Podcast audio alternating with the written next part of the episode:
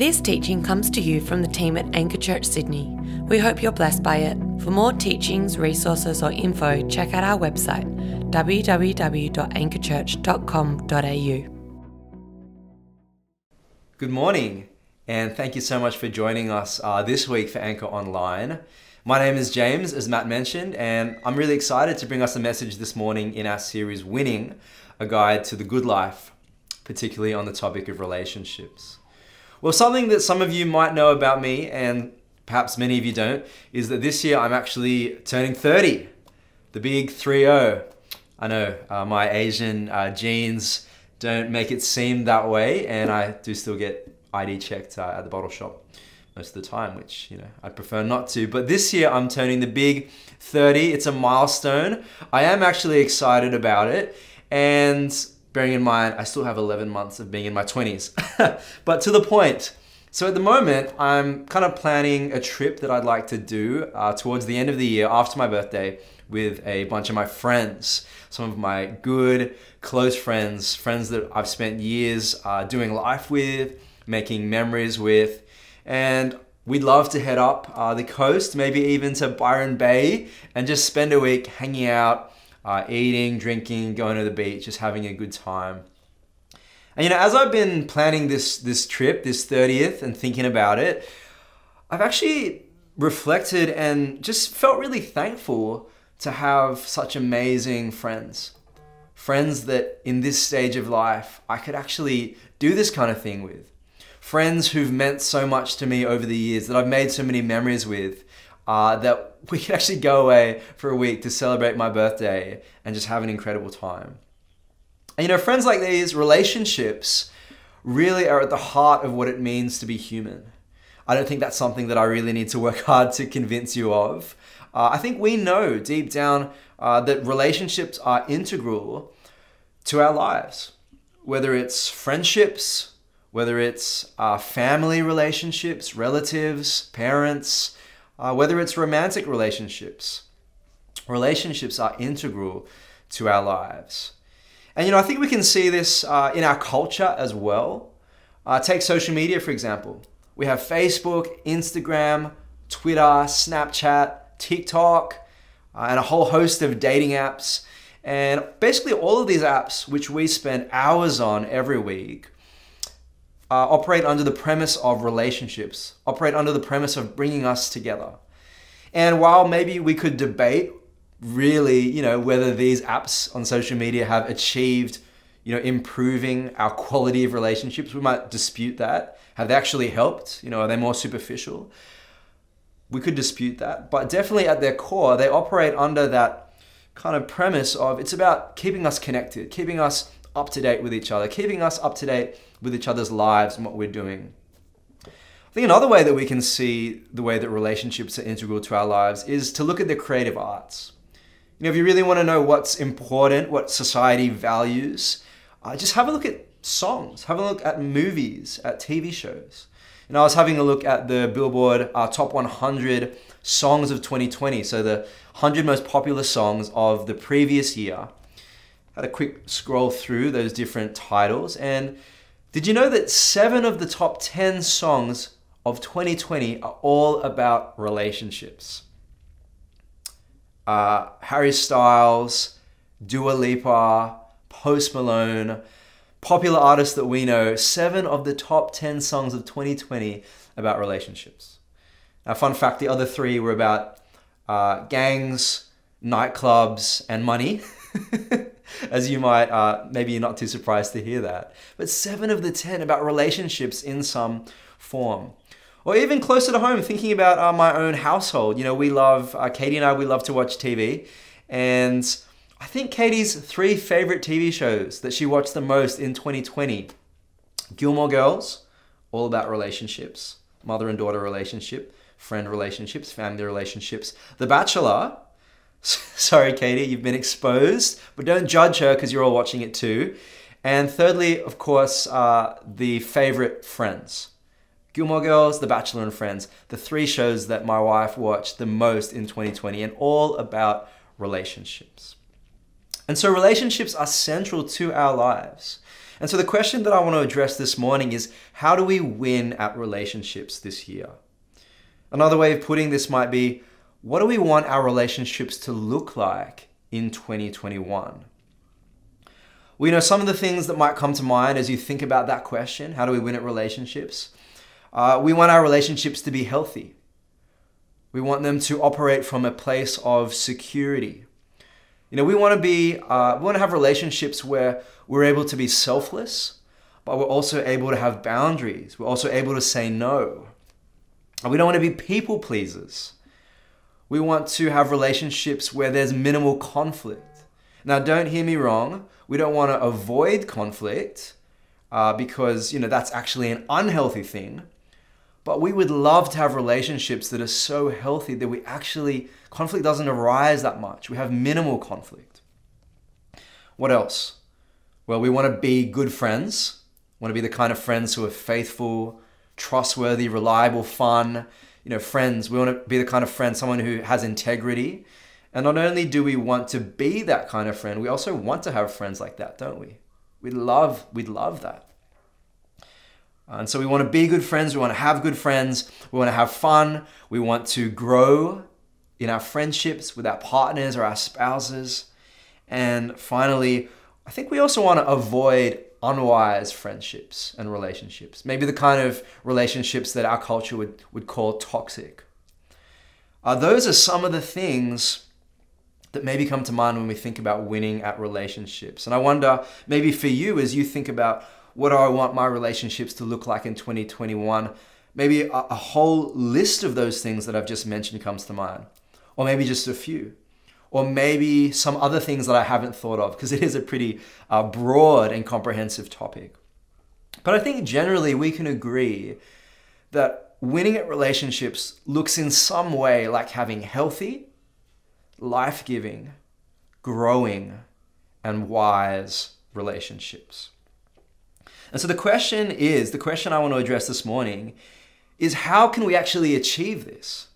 How can our relationships be like that? And while I'm not able to cover everything and I won't be able to focus specifically on each different type of relationship, I believe that there's a lot that we can learn today from looking at the life of Jesus. And so this morning, I want to give you two principles. Two principles that we see, two principles that we can learn, two principles that we can take on from the life of Jesus. And so let's dive right in. And the first principle is this to win at relationships, we need to let our calling inform how we do relationships. We need to let our calling inform how we do relationships. You see, so often in relationships, we're just kind of aimless.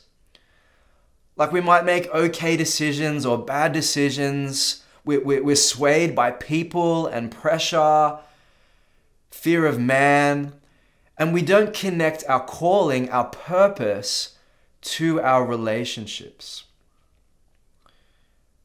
And so we need to let our calling inform our relationships. We need to get more intentional about how we do relationships.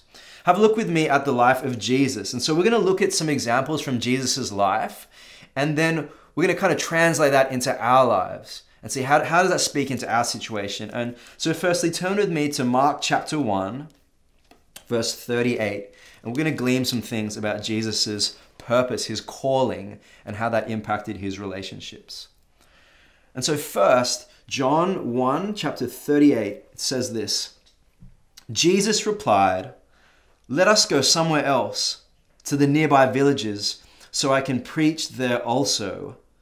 And listen to this. He says, That is why I have come.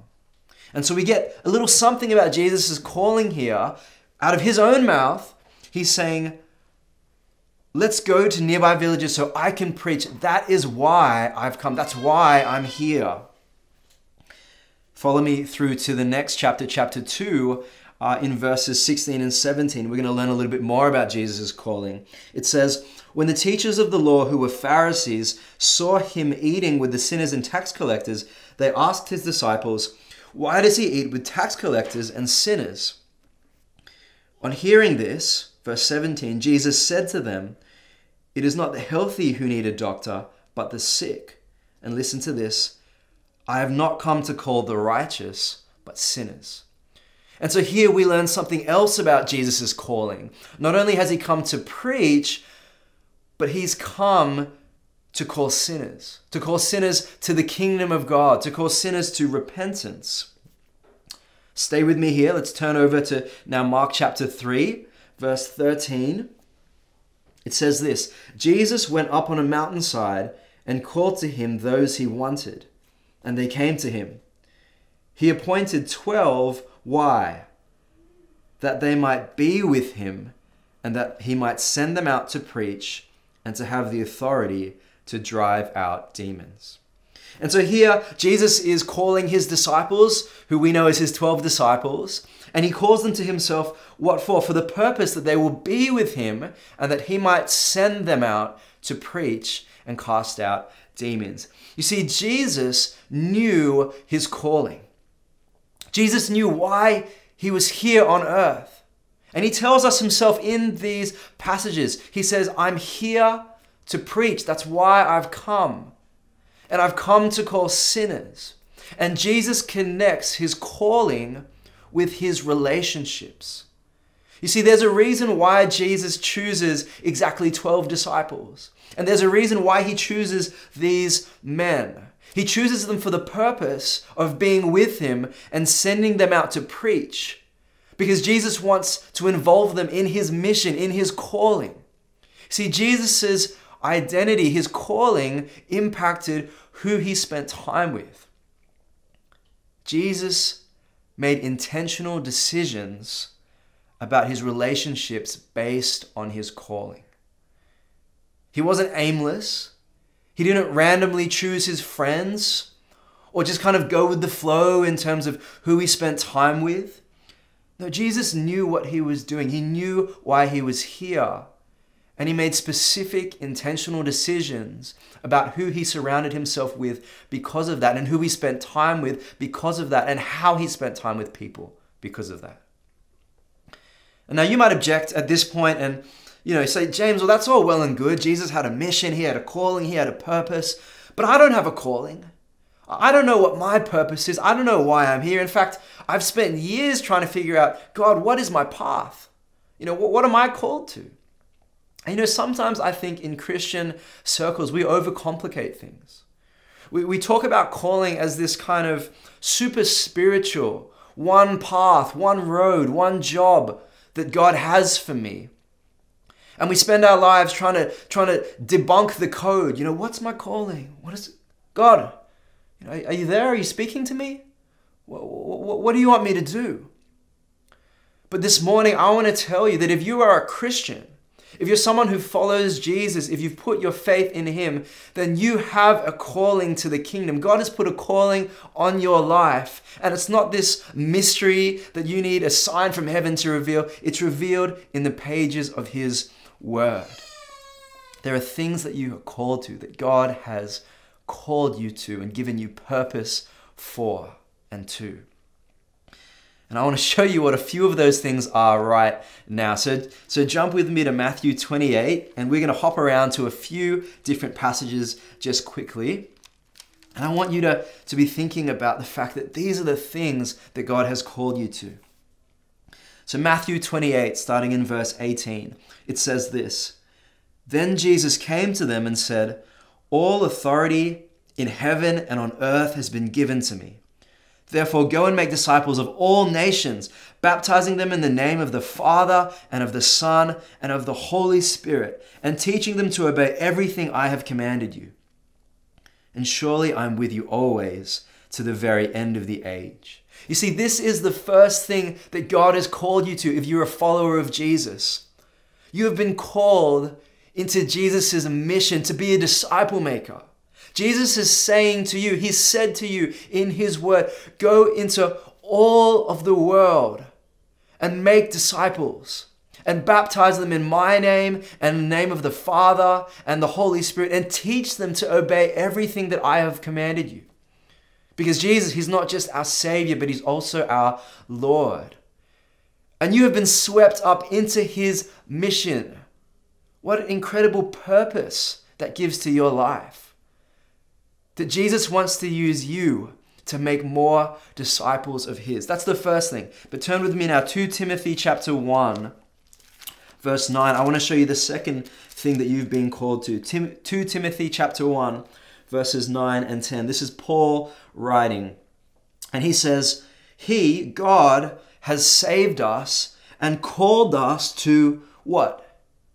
Called us to a successful life in Sydney? Uh, called us to have 10,000 followers on Instagram? Uh, called us to a life of comfort and convenience? No, He has saved us and called us to a holy life. And not because of anything we have done, but because of His own purpose and grace. See, Christianity isn't just about believing the gospel and getting saved. No, it's about being transformed into the image of Jesus and pursuing and living out a holy life. That's what God has called you to.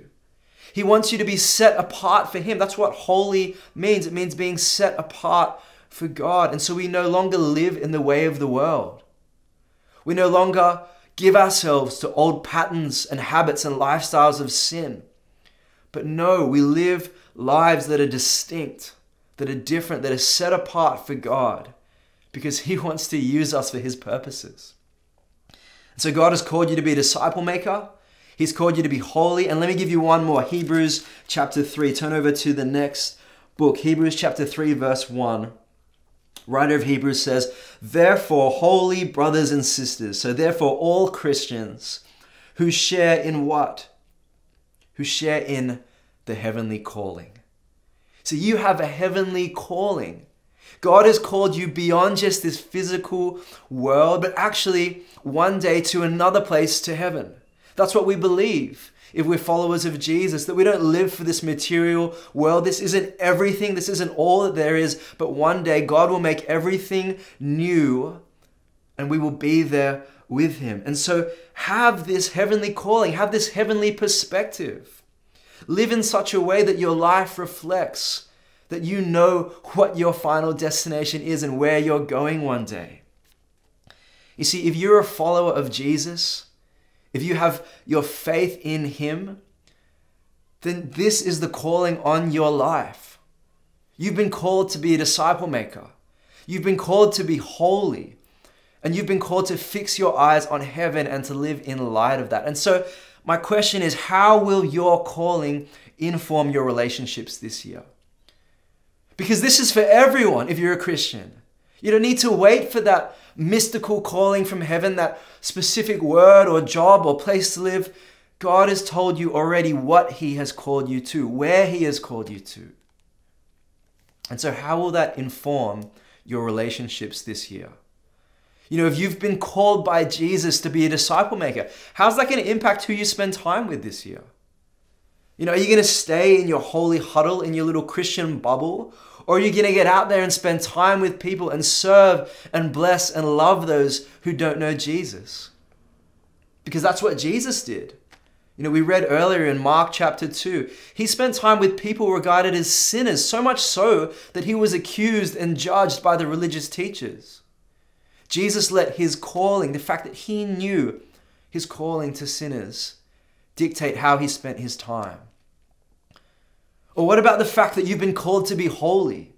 And so, how is that going to inform the people that you surround yourself with this year? How's that going to inform the people that you choose to pursue romantically or that you allow to pursue you romantically?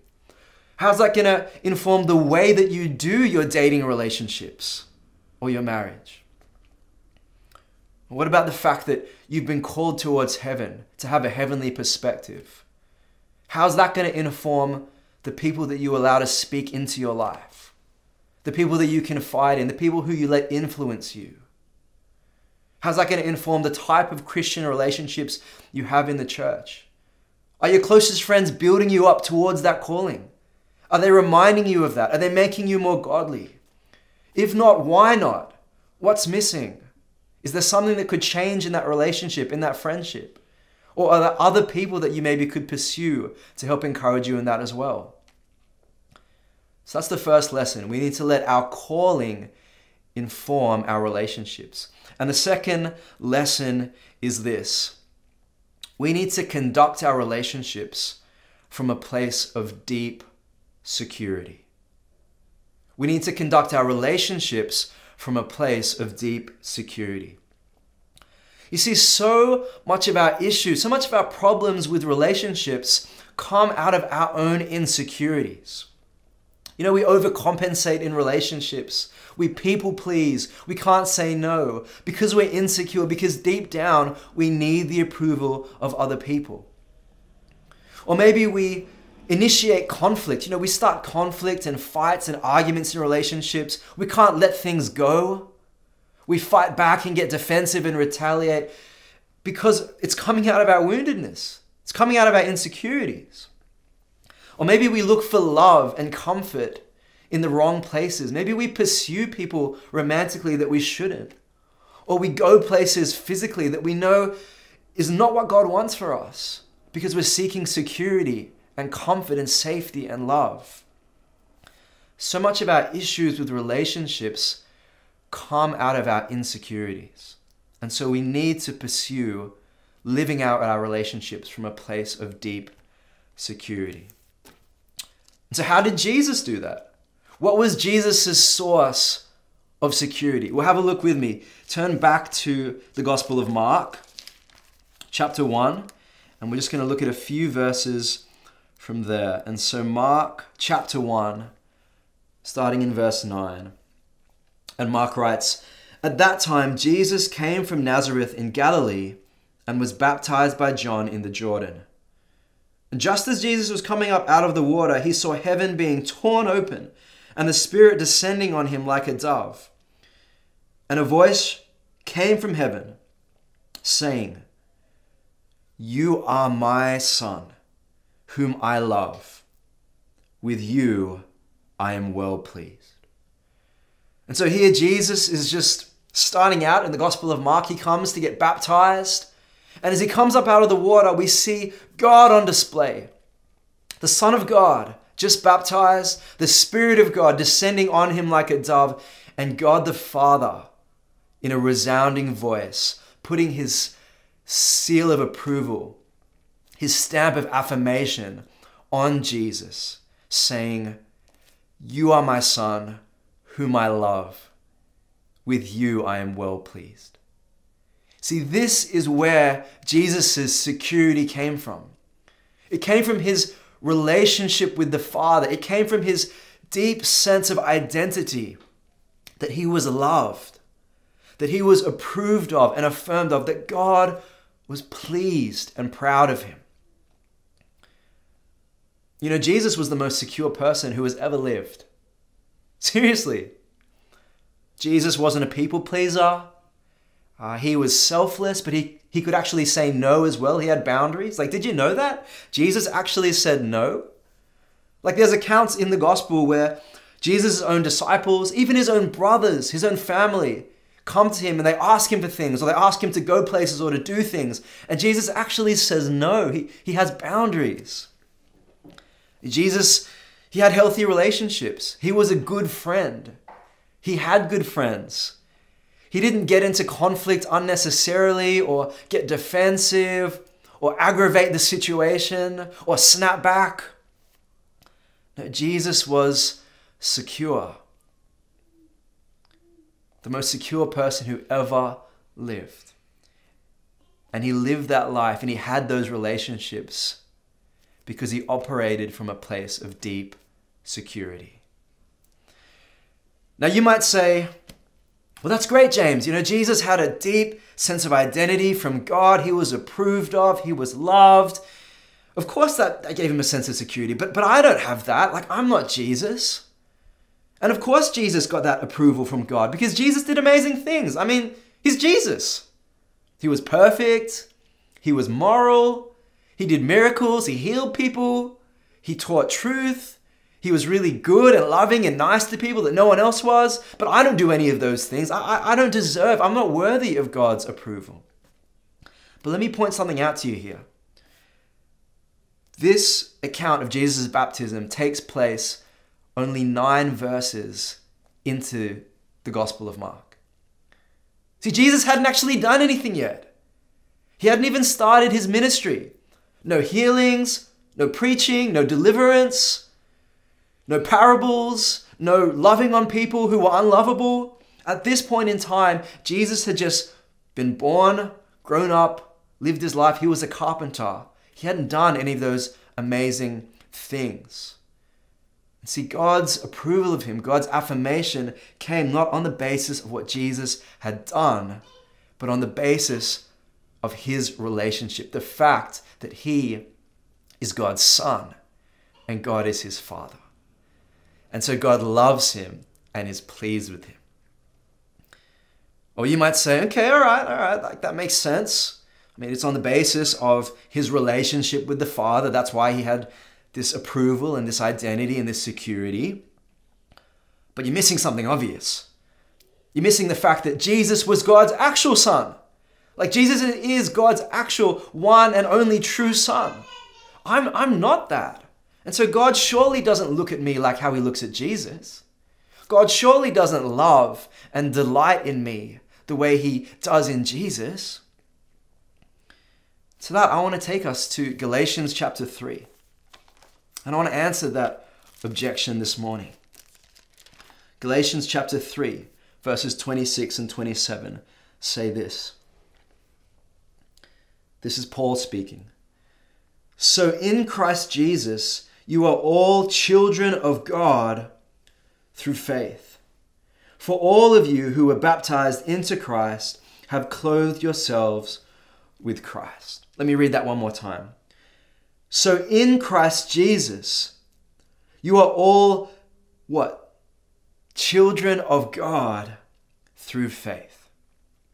See, this is the beauty of the gospel that if you are in Christ Jesus, which is another way of saying, if you have faith in Jesus, if you are trusting in Him as your Lord and Savior, then you are united with Him, you are in Him. And if, if that is you, then you are a child of God. How? Through your good works, through your morality, through your church attendance, through the sins that you haven't done, your performance? No, through faith. And this is what we call the doctrine of adoption. That because of what Jesus has done for us, because he died for us in our place and rose to new life, if we trust in his sacrifice and his resurrection from the dead, then God has adopted us as his sons and daughters. And when God looks at us, he doesn't think, ah, oh, bit of a battler, just getting by. Oh, you had a good week, but make sure you don't slip up on that thing that you keep doing. Oh, you're okay, I guess. No, God looks at us and he sees the perfection of Jesus. He sees the righteousness of Jesus. And he looks at you and he says, You are my son. You are my daughter, whom I love. With you I am well pleased. And I wonder, do you know that this morning? Do you know that? Or maybe you do know that, but do, do you believe that? Do you, do you live your life in such a way that that truth forms and shapes everything that you do? Because this is the antidote to our problem of insecurity. This is the solution. This is the answer to our insecurities. This is where we find our identity and sense of deep security in our assurance that God loves us and is pleased with us because we are his children.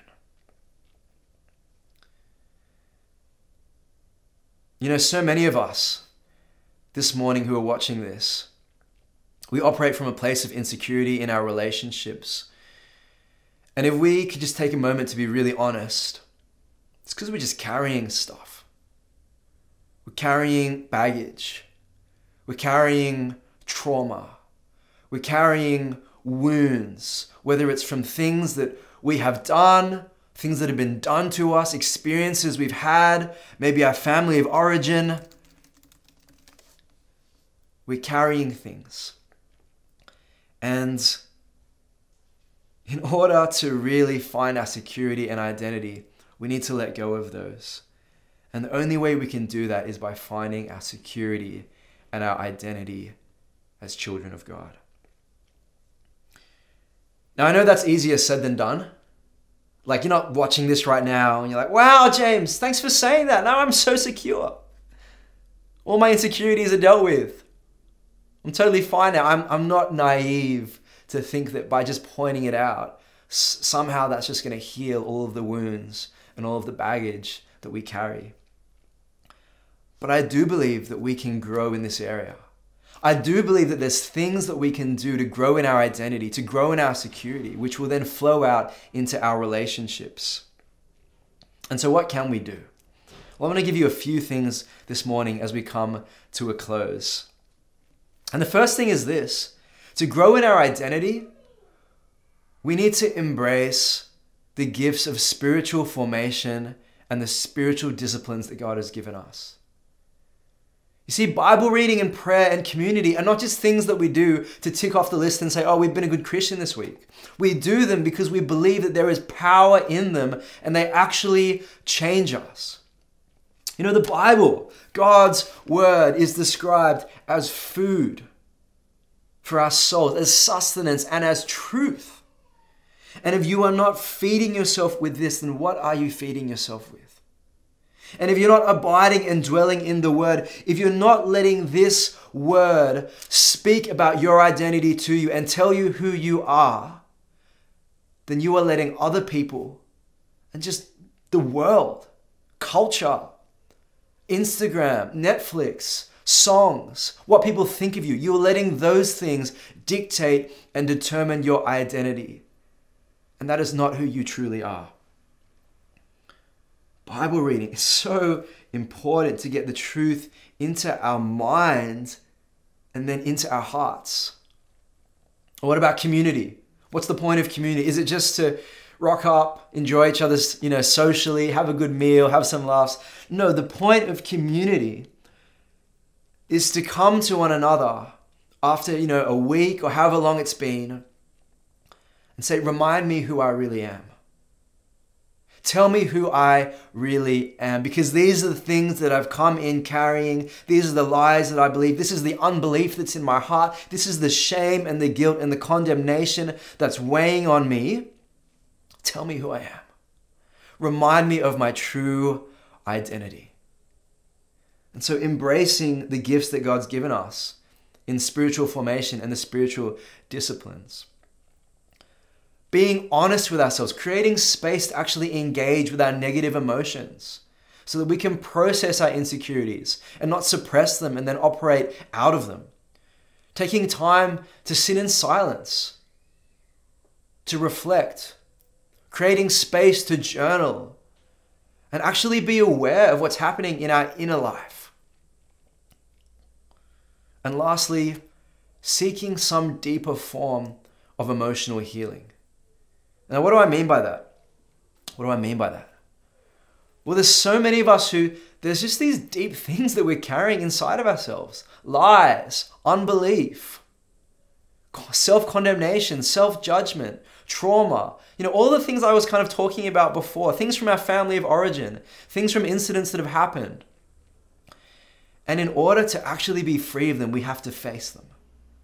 We have to be willing to dredge them up from the depths of, of our souls and face them and address them and go through that painful process in order to replace lies with truth. And there's a variety of ways you can do that. For some of us, maybe that looks like going to see a Christian psychologist or a Christian counselor and actually talking about our issues for once. Being real and honest about that.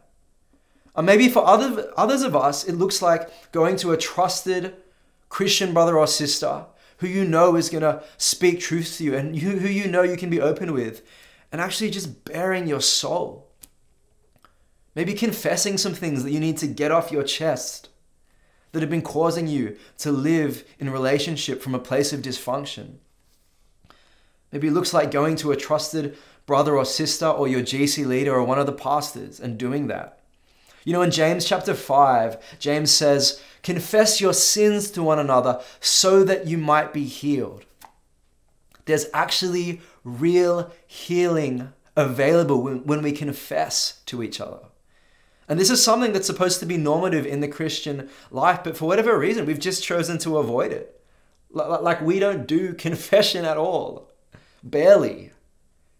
And you know, the sad thing about that is when we don't do it, then we're shutting down the possibility of receiving the healing that that promises to provide.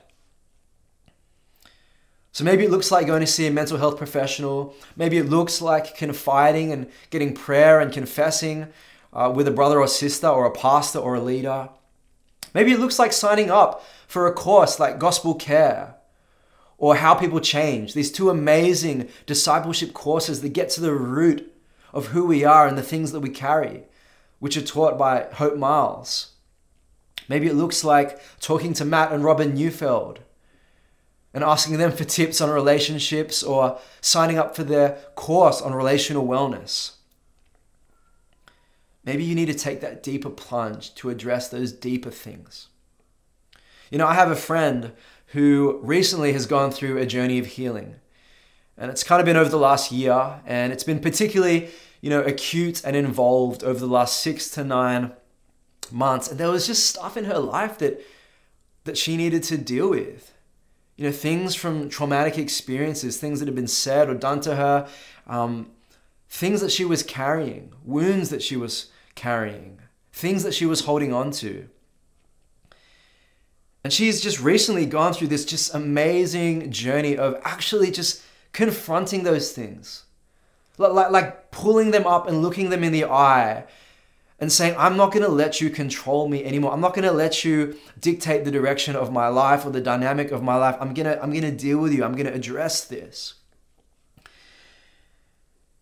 And I was just so encouraged, you know, by her journey. And you know, she said to me, she said, that process was the most painful, one of the most painful processes of her whole entire life. And I had one question for her. I said, Well, then why did you do it? And she said, Because I couldn't keep on living this way. And you know, it is worth it. It can be painful to face those things inside of us, but it is worth it. It is worth it to find healing. And you know what's not worth it? What's not worth it is walking the rest of our lives with a limp. Carrying, holding on to these things. Just because you're carrying it doesn't mean that it's not heavy and it's not impacting your life in unhelpful and unhealthy ways. But it is worth it to seek that healing. It is worth it to experience the freedom that comes afterwards, the joy, the lightness of having those burdens taken off your shoulders, no longer carrying or holding onto those things. It's worth it. So, 2021, we want to win at relationships, don't we? Yes, we want to have healthy growing, life giving, wise relationships. And how do we do that? Well, it's going to be a process. But I fully believe that if we can take these two principles and embrace them and seek to, seek to grow in them in our lives, if we, if we can seek to let our calling inform our relationships, and if we can seek to conduct our relationships from a place of deep security, and grow in our identity in order to do that, I truly believe that we will be setting ourselves up for success. To have prosperous, fruitful, healthy, life giving, joyous relationships this year and beyond. Pray with me. Father God, I thank you that you are a relational God. And I thank you that you have given us the gift of relationships in all their different contexts. And your desire is that we would flourish in our relationships, that they would be healthy, that they would be life giving, that they would be honoring to you, God. And so I pray that you would help us this year to be the kind of people who would have a clear sense of our purpose, who would know what you've called us to, and that that calling would influence and inform the decisions we make in our relationships. And I pray, Father, that we would be the kind of people who are courageous and brave and willing to look at our insecurities and face them and address them and seek healing in, or, in order that our relationships would flow from a deep place of security. Lord, we need your help. Show, show us where we need to grow. Make those resources available to us. Point us in the right direction. Give us initiative, Lord. Give us hunger. We pray all of these things in Jesus' name. Amen.